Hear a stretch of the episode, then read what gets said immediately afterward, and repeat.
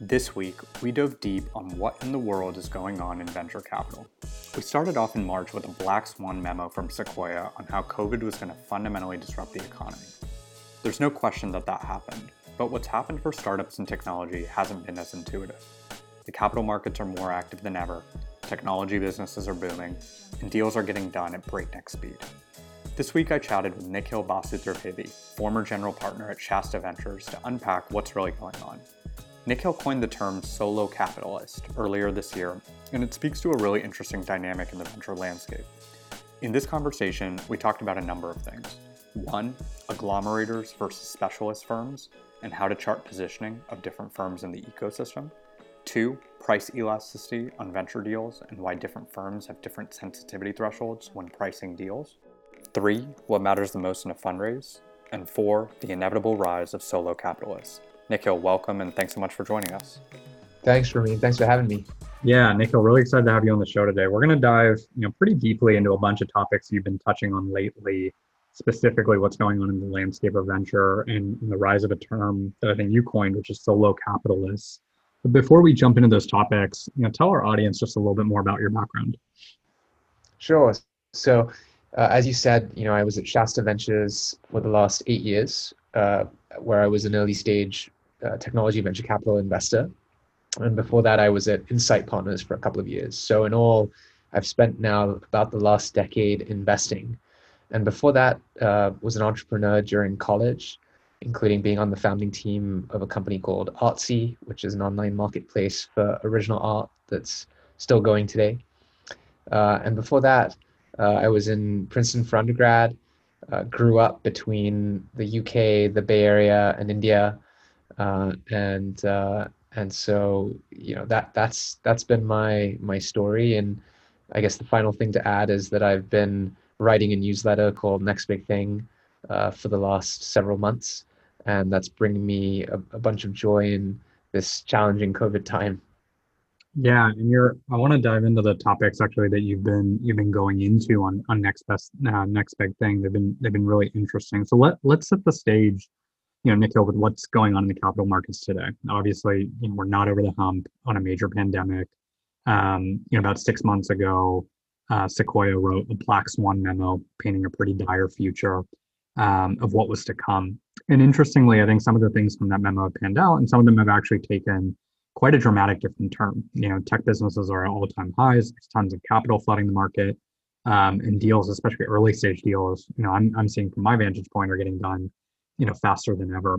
Let's set the stage by just talk a little bit more about your your perspective on the state of venture today um, and, and what's going on here. Yeah i mean look it's it's kind of amazing how active the capital markets are right now and particularly the, the private markets for uh, early stage and growth stage technology companies. Uh, you know i think what we've seen since the start of the pandemic is number one the acceleration of a number of trends that were already happening pre-pandemic. And as you know you know i think every business was already becoming a technology company and every business was trying to figure out how to leverage technology to improve its operations its customer experience. All of that accelerated dramatically as a result of covid. And so you know the, the sectors that have benefited the most are you know software and internet companies in the public markets and in the private markets.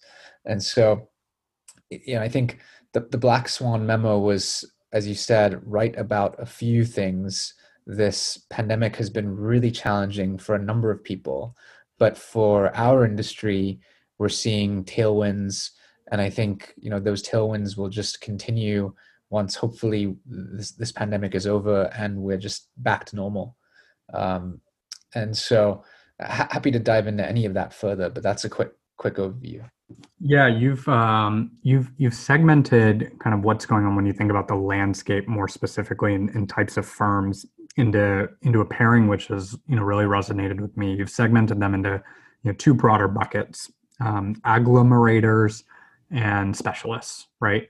Um, mm-hmm. At a high level, just talk about the distinction between those two types of firms, and then we'll you know we'll break into you know more detail on on the way you're thinking about it. Yeah, so specifically in, in venture capital and in our industry, what I've observed over the last several years is a bifurcation of the industry into these two groups, as you described, the agglomerators and the specialists. And I wrote uh, a piece on Next Big Thing about this trend and segmenting firms in this way. And so, you know, the agglomerators are firms that are focused in multiple sectors and at multiple stages. So they invest in, you know, consumer and enterprise technology companies. They invest at the early stage and at the growth stage. The specialists are firms that are specialized either by stage or by sector, or in some cases by both. And so examples of firms in each of these buckets, uh, agglomerator firms include firms like Sequoia Capital and Andreessen Horowitz. Sector specialist firms include firms like First Round at the seed stage, Benchmark at the Series A and B stages. Uh, sector firms, uh, you know, by by sector include firms like Ribbit Capital and FinTech, Emergence Capital and SaaS, and then there are some firms, as I described earlier, that are both specialists by sector and by stage. So let's start with the agglomerators. What are the characteristics you wrote in your piece, you know, some of the high level characteristics in which you'd bind these firms together or the commonalities between these firms? Talk about the characteristics of these types of firms. Yeah, if you look at, you know, Andreessen Horowitz or Sequoia as example firms, uh, example agglomerator firms, you know, both these firms have billion dollar plus funds. They have early stage funds as well as growth funds. They have funds that are focused on specific geographies in the case of Sequoia, like Sequoia China and, and its India fund as well. In the case of Andreessen Horowitz, there are sector focused funds, such as their crypto fund and their bio fund. And so all of these are, are you know, different dynamics of agglomerators. And, you know, they, there's probably call it 25 of these types of firms now in the venture capital industry. Uh, you know, some people refer to them as multi-stage or multi-sector or both. Some people refer to them as, um, you know, the platform firms. I came up with the the name agglomerators to describe them. And for the agglomerators, talk a little bit more about how they became agglomerators. So it's an interesting, you know, your piece is interesting, especially the the segmentation of where these firms sit, because um, you know, every one of these firms, a lot of these agglomerator firms, um, certainly didn't start out as multi-stage or multi-sector firms, right? Yeah, no, that's absolutely right. I mean, Andreessen Horowitz first fund, I think just over a decade ago, was a $300 million fund. Sequoia had a very small first fund many decades ago. But, you know, both firms have earned the license to become agglomerators over time as a result of their performance as a result of their ability to raise more and more capital. They've had the vision to grow their teams and expand to these different asset classes. Uh, and so, you know, I think it's it's a combination of their own drive and ambition uh, with results leading to the ability to, to raise more and more capital from LPs. And finally, I think it's the LPs, the limited partners, uh, who have enabled these agglomerators to exist.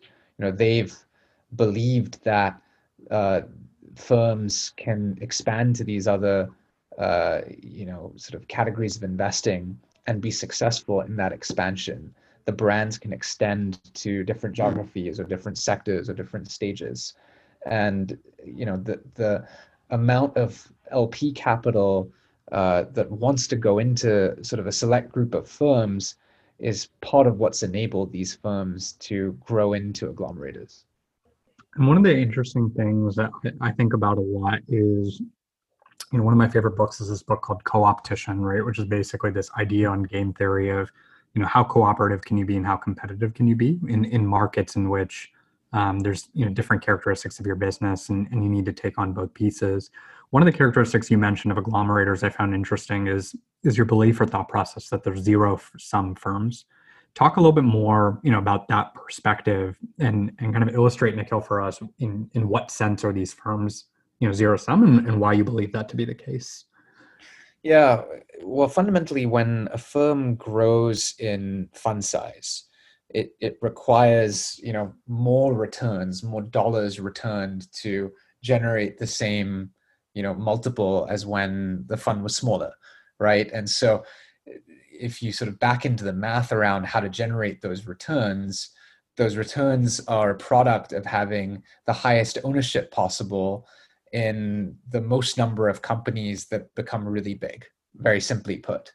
And so, you know, as firms have scaled, the battle for ownership has also scaled. And so what you see is the desire of firms in the agglomerator, you know, bucket to take as much of the round as possible. Uh, you know, in a in a Series A or Series B or Series C round of a company, um, and it, it's more difficult for a multi-billion dollar fund to split the round and collaborate with another firm um, because you know the ownership required in a winner to, to generate the type of return uh, necessary for the firm to, to, sort of fulfill its promise to its LPs is just much higher in, in, in, today's environment, you know, with the characteristics of these firms. So does that make sense? Um, you know, I think we're seeing that behavior play out in the private markets. Um, but a lot of this stuff is under the radar. And so I wanted to shed some light on that through this discussion. Yeah, it makes it makes a lot of sense. And actually, one of the threads I want I want to unpack on that is, um, and I think for this audience it'll be especially interesting is, you know, what are those key characteristics um, in terms of differentiation of how agglomerator and specialist firms think, and and specifically from the lens of, you know, return profiles that folks are are um, are selling or kind of promising to their LPs. You know, one of one of the things I've seen quite a bit in early stage deals is about a, is a bit of frustration from some specialist funds or smaller um, smaller asset under management firms thinking that larger firms are coming in and actually overvaluing the deal quite significantly. And my feedback has always been you know it's actually that fundamentally if you boil this down you know to the unit case of what's really going on here it's not that they're overvaluing the business necessarily but ultimately they've sold a different product to their lps if you're a billion dollar fund and you've sold a two and a half x return over a 10 year vintage versus a you know $100 million fund that's sold a 4 to 5x return. It turns out that you have a little bit more you know price elasticity to get into to get into deals right? And I, I think that that shades a little bit at you know some of the elements you've talked about in terms of competition between these agglomerators and specialists which I'd love for you to shed some more light on. But to me that speaks a little bit more to the to the tactics of you know what you're describing here conceptually as well yeah, I think you made a really good point, and and there are several interesting things to unpack from what you just said. You know, number one, you're absolutely right that you know different firms are selling different products to limited partners as well as to founders, and yeah. uh, it's important to keep that in mind as you analyze the venture capital industry. Uh, and you know the the the the exact products that they're selling lead to different behaviors in the market. Uh, and so, as you described, you know, the billion dollar fund, for instance, could, you know, lead a, a $10 million series A for a company and, you know, spend therefore, uh, you know, 1% of its fund on that investment. Um, and they might be competing with a $200 million fund that's trying to do the exact same company in a $5 million round with a $5 million check, uh, where for that firm, it's 2.5% of the fund, a more meaningful investment. Um, but you know the, the, the cost of capital for the billion dollar firm is just lower and it can afford to spend $10 million on that investment and outcompete the smaller firm that that can only afford to spend $5 million on that investment. And we see these, these types of dynamics all the time in our industry. Now, the big question is what do founders really want? And I, I talked a little bit about this in another blog post called Founder Investor Fit, um, where I tried to hone in on, you know, ultimately all of this boils down to does the founder want to take money from the bigger firm, from the agglomerator firm, or the specialist firm? Because those different firms offer different types of help. And those different firms, you know, can lead to different signaling for follow-on rounds of financing as well. And ultimately, you know, you could argue in some cases that it would be better for a founder to take, you know, money from a specialist firm than from an agglomerated firm. And so you, you can't boil down any of these dynamics in our industry to just one or two things. There are some of a bunch of different sort of uh, fundamentals uh, that that lead to these uh, very interesting behaviors at scale. What have you been seeing, Nikhil, in in the market, and maybe we can zone in a little bit more on earlier stage, you know, on how fan, how founders are are thinking through that element of really partnering with the fund or partnering, you know, with that with a partner at the fund, right, an individual. And I'll, I'll give you just kind of an anecdote. I I just went through a process helping um, one of the companies I invested in at the seed stage um, raised a $10 million A. And as we went through the fundraise, you know, a lot of what we were actually pretty critical on was thinking through, you know, we went through kind of the, the A to Z of the normal Sandhill Road institutional funds. Uh, and a couple of those folks are going to be involved. They were involved at the seed, they'll be involved at the A. But a lot of what we really focused on was actually, you know, the actual partner that would be on the board, right? Their brand, their connection to the space, right? Their perspectives. And and the firm was candidly secondary, right? And I wouldn't say it was secondary in entire sense because we didn't you know canvas a list of a thousand venture firms so it was primary from the perspective of you know which pond do we even fish in but then once we were in that pond right the the brand of the firm was very secondary you know to the actual partner itself. How have you you know from your experience seen that played out you know both on the investor side as well as just you know what you're seeing in the early stage markets today? It's such a good point, and it's something I've seen over and over again, and is perhaps the single most important trend in our industry, which is that the individual matters more than the firm, and that's probably also one of the biggest threats to the set of firms that are agglomerators, right? You know, if they cannot win purely based on, you know, higher dollar amounts and higher valuations and more services, um, but you know, but you know, they're actually you know forced to win based on the individual partner.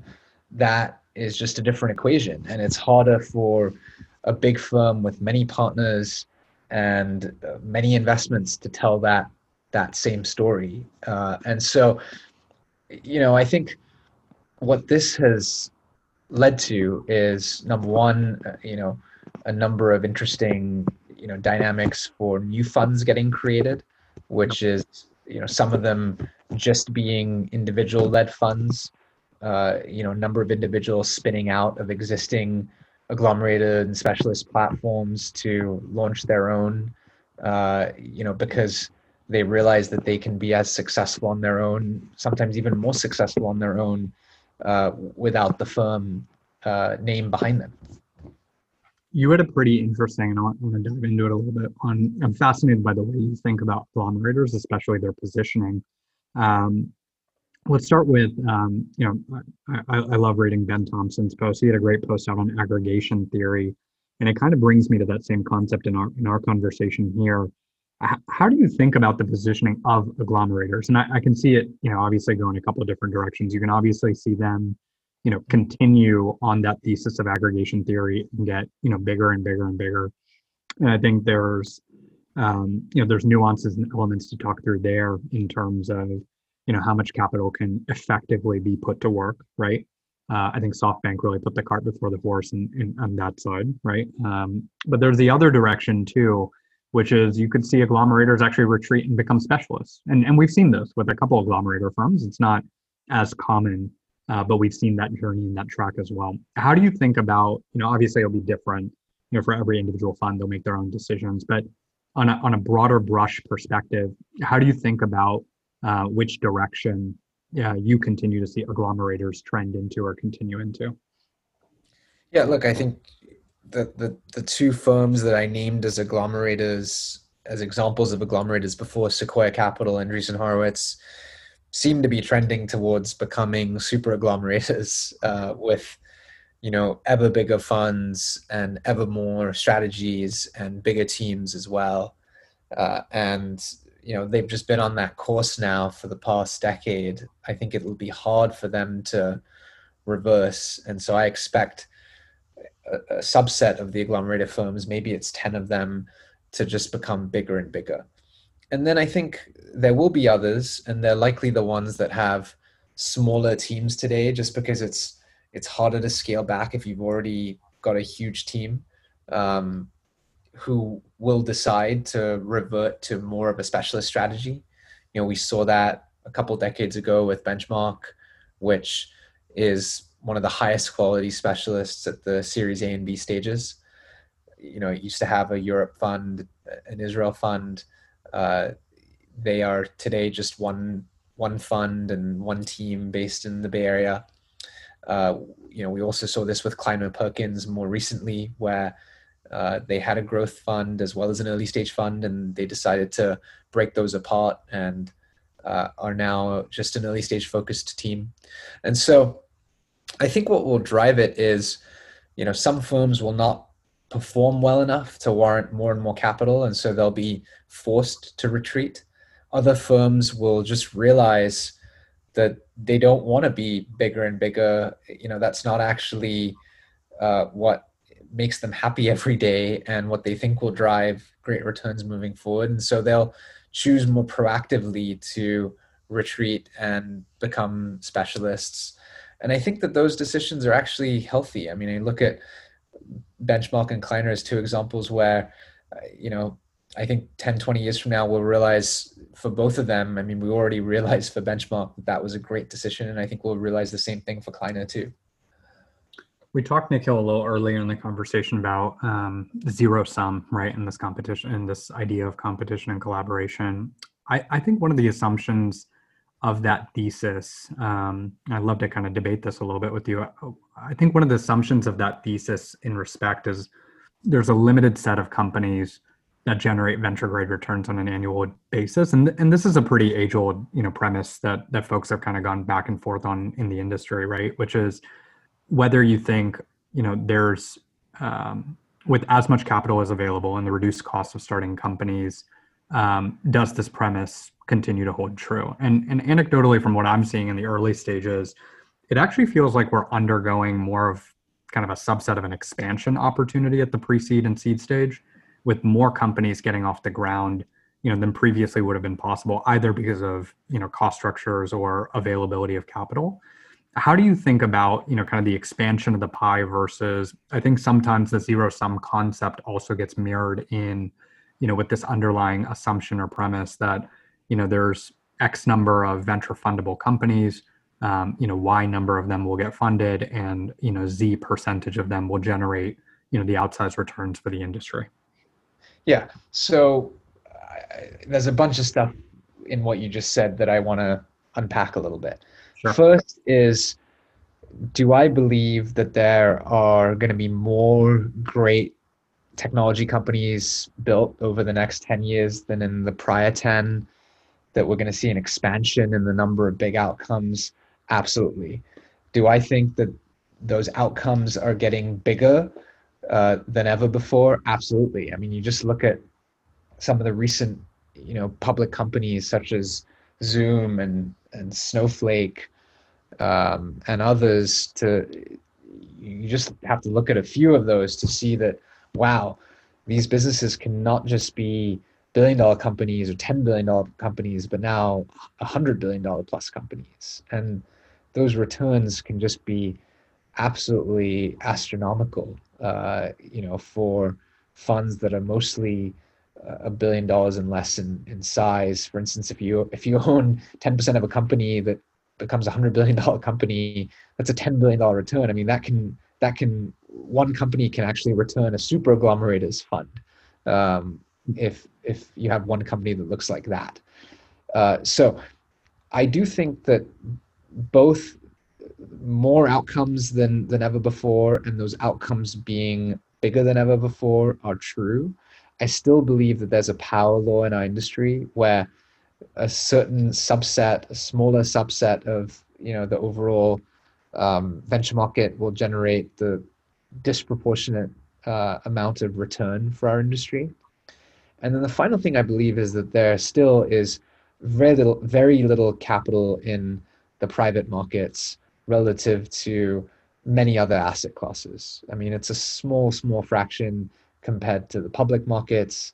It's a small fa- fraction in venture capital compared to buyout and, and overall private equity. And so, in some ways, I'm I'm voting with my career on all of these things. Uh, but I I do absolutely believe in that. I think it always amazes people when you talk about the state of venture and you know kind of in a even in a pre SoftBank world in a pre SoftBank world it was like 50 billion was all of total venture capital and it, it just surprises it often surprises folks when you think of you know in, you have institutional PE firms right that manage that amount of assets under management right and it's that's that's compared to an entire sector uh, ostensibly of what's fueling uh, innovation and, and technology companies um, you have a you have a uh, you have a term that you've coined, and it, it fits really nicely into kind of this evolution of this agglomerator and uh, specialist framework. And it's a it's a term called solo capitalist. Um, you wrote about it in in Next Big Thing, um, and and I really liked the article. It really resonated with me. I want you to set the stage. We'll dive in a bit, you know, on this concept. But I want to say I want you to set the stage with, you know, what is a solo capitalist to you, and give some context to the phenomena and you know why it's actually this this concept or, or so is unfolding now. Yeah so um, i did define this term solo capitalist uh, back in july and um, it's pretty cool to see a lot of people start to use that phrase since. Uh, i defined it pretty specifically which is an individual investor who has raised a fund 50 million or above uh, the entire firm is just them. Uh, they are, you know, leading rounds not just at the seed stage, but at the Series A, and and sometimes even leading later stage rounds. And I see this as actually a real evolution from the super angels of a decade ago. You know, this class of investor, individual sole GP funds, such as that of Chris Sacca you know his fund lowercase, Steve Anderson, his fund baseline, Michael Dearing, his fund Harrison Metal. I actually view that set as an incredible set of investors, but a different class to today's solo capitalists because those those investors weren't leading Series A and B and C rounds, whereas the solo capitalists of today, such as Elad Gil and Lachy Groom and Josh Buckley and Oren Zeev, Shana Fisher, people I actually didn't name in the post, such as Minal Hassan, Adi Lerner, Zach Coelius, are are leading these big rounds. so uh, I thought it was an, an important thing to discuss. And uh, I'm glad that it resonated with folks because it's a very real trend. And um, and it is, you know, its own fascinating form of, of specialist firm talk about um, you know you've spent the bulk of your career at a revered institutional firm. Juxtapose some of the challenges and the opportunities you know being a solo capitalist versus being at an established firm. Sure. So at an established firm you know you have a bunch of resources at your disposal and you really have to focus just on investing whereas when you're building a firm whether as a solo capitalist or or sole gp or or in another you know format with the partnership there's a bunch of stuff outside of investing that you have to figure out. You have to figure out fundraising. You have to figure out back office operations, fund administration. Um, you know, doing every aspect of building a firm uh, is a lot more than than just investing. So the benefit of being in an established firm is to just get to focus on on investing, on finding new companies, on making investment decisions, on winning the right to invest in those companies and helping those companies. Um, but the benefit of being a solo capitalist is, you know, you get to control everything, and there could even be an advantage for you in winning the right to invest against an established firm. And it's back to what we were discussing earlier, which is increasingly with founders gravitating towards individuals as partners, as board members, uh, versus the brand of the firm you know the, the purest manifestation of that in some ways is this trend of, of solo capitalists where the entire firm is just the individual. And the other benefit that that you have as a solo capitalist a huge benefit versus a firm is just the speed at which you can make the investment decision when you have just yourself to convince you know there, there's no internal selling that you need to do to the rest of your partners. Uh, you know you can make a decision if you want in you know in a few minutes on the spot to uh, to lead around in the company. And so that's the type of thing that that can lead to real benefits for solo capitalists and and what makes them a really interesting phenomenon when a solo capitalist let's you know let's take a solo capitalist that's successful right? For example i'm curious from a conceptual perspective do you think that there's a natural asymptote? And I, I think that gets to kind of the underlying question of do you believe if a solo capitalist model um, can infl- infinitely scale or there's some kind of you know there's there's some horizontal asymptote or so in which they can't cross? And and i asked that question kind of from two respects. One is um, you know, well before kind of you coined the term, and, and a lot more folks are doing it candidly now. You know, you mentioned Chris Sacca. I mean, he invested a billion dollars into Twitter, right? Um, just this last year, Lee Fixel raised over a billion dollar fund, Addition Capital, and is is effectively a solo capitalist. Um, do you think that there is a natural asymptote, or do you think the model, you know, can can scale um, relatively infinitely?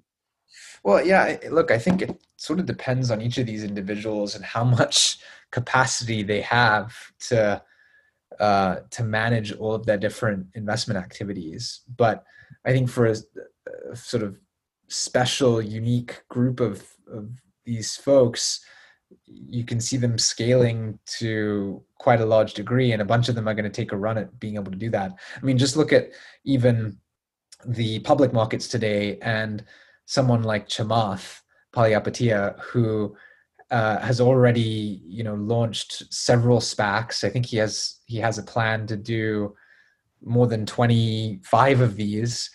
And he kind of is the solo capitalist of the public markets right now or you know the IPO industry through SPACs. And uh, you know I think that there are some people around him working on those opportunities and each SPAC has a board but Chamath is really figuring the stuff out on his own and he's investing a lot of his own capital in each of these uh, vehicles as well. And so I, I, you know my my head tells me that there should be an asymptote that you know these people are not going to be able to manage hundreds of investments just on their own at scale and i think a lot of them will you know continue as themselves as the sort of uh, you know the entire brand, but have a bunch of people working with them in the background to manage all of their activities. Um, but look, there there are people who are figuring out how to make make the scaling happen. There's a very heated conversation right now in terms of, and Bill Gurley has been leading the charge on it. Um, you know, in favor of of actually going public via alternative methods than the traditional IPO process. Whether you know it's been a direct listing, SPAC is obviously um, you know a recent phenomenon, at least in technology. It's it's been a phenomenon on Wall Street for quite a bit of time. Um, how how do you think of of you know when you think of the public markets, you think of you know how many companies are public now versus let's say you know 10 15 years ago it's about half the amount how do you think about spacs as a as a mechanism for high growth um, technology companies to you know foray into the public markets what's your perspective yeah, I'll caveat this by saying I'm, I'm not an expert on SPACs, but what I do find is really interesting is, you know, the bar for going public has been so high for the last 10 years. You know, most of the time that I've been a venture investor, there was sort of unwritten rules around, well, you had to get to hundreds of millions in, in revenue and sort of be, uh, you know, X level of growth and um, X level of you know uh, profitability, losses decreasing, for instance, uh, to warrant being a public company. But that isn't how the public markets have worked. Uh, you know, before the last sort of decade or two, and I think we sort of became a lot more conservative as an industry around going public. Uh, so what I'm excited about with SPACs and uh, I think SPACs in particular, you know, the, the bar for, for a direct listing is still high. But what I do find exciting about all these different options is that the bar can be lowered to, to going public and that public market investors can profit from, you know, significant gains after a company goes public, which over the last 10 years have mostly accrued to private investors. Um, and so that's what I get really interested in. And the other thing is, if you look at some of the companies, for instance, that Chamath is spacking, like Opendoor, and today he announced uh, Clover Health as an acquisition. you know these are companies that if they went through the traditional process i don't know how successful they would be in their ipo because they may be just difficult to explain uh, yep. to public market investors whereas with a spac that company is just convincing one person in this case chamath that they are worthy of going public. And boom they get to be a public company. And they get to have long-term you know public investors who are committed to being there and to helping them for the next many years. So i'm really interested by it. I hope that we see more companies going public as a result more liquidity for private investors but also more upside for public investors. Overall i think it's a really a really healthy thing yeah i agree. I mean i think it i think it has a phenomenal effect on democratization um, and it also uh, it, it also has an efficiency element to it which is you know a method of going public through really convincing kind of one cohort of investor versus you know a protracted call it you know six nine 12 month roadshow um, in explaining the business to a whole set of folks. Um, as we round out the conversation i'm, I'm curious in you've had this kind of undercurrent of theme in in the pieces you've written on next big thing both about you know purely about venture capital as well as you know some of the undertones and different types of business models you've you've unpacked for folks. When you think of the future of venture capital and i know this is a very broad uh, question but i'll let you kind of drive it in the way that comes to mind. When you think of the future of venture capital what are the biggest questions that come to your mind? And, and offer up a couple hypotheses you know for how you see that some of those questions playing out yeah that is a big question but let me let me take a stab at it i think fundamentally the thing we haven't talked about is that our business, the venture capital business, is a very human business. You know, there are uh, you know humans who are venture investors who get the chance to invest in these incredible humans who are founders of businesses who are putting their whole lives on the line to make their dreams a reality. And so much of the calculus of early stage investing is about you know analyzing a person and a group of people as founders and their ability to to to you know build something really big. And so one of the things that is sort of the undercurrent to a lot of the changes in, which are in many cases rapid in our industry is a lot of different human components and um, as i think about the future i think a lot about how the industry needs to become more diverse, needs to become more inclusive, uh, needs to become more transparent. And I think the venture firms of the future and the venture investors who will be successful over the next 20 years are the ones who are thinking about a lot of those human dynamics. And, uh, and that's something that, again, not a lot of people talk about, uh, especially publicly but uh, there it's definitely something that's in the, the private conversation and it should be on the minds of every participant in our industry. I like i like that framing a lot nikhil. Well it's been a pleasure having you on the show today. You know it's uh, as i mentioned earlier it's really been interesting to see the way that you unpack you know not only industries and business models but really provide a perspective on what's going on in, in the landscape of venture capital. And it's a it's a really pivotal and interesting time you know to see that to see a shift in the industry. So really appreciated having you on. Thanks so much again for making the time and um, you know really enjoyed it. Thanks so much for having me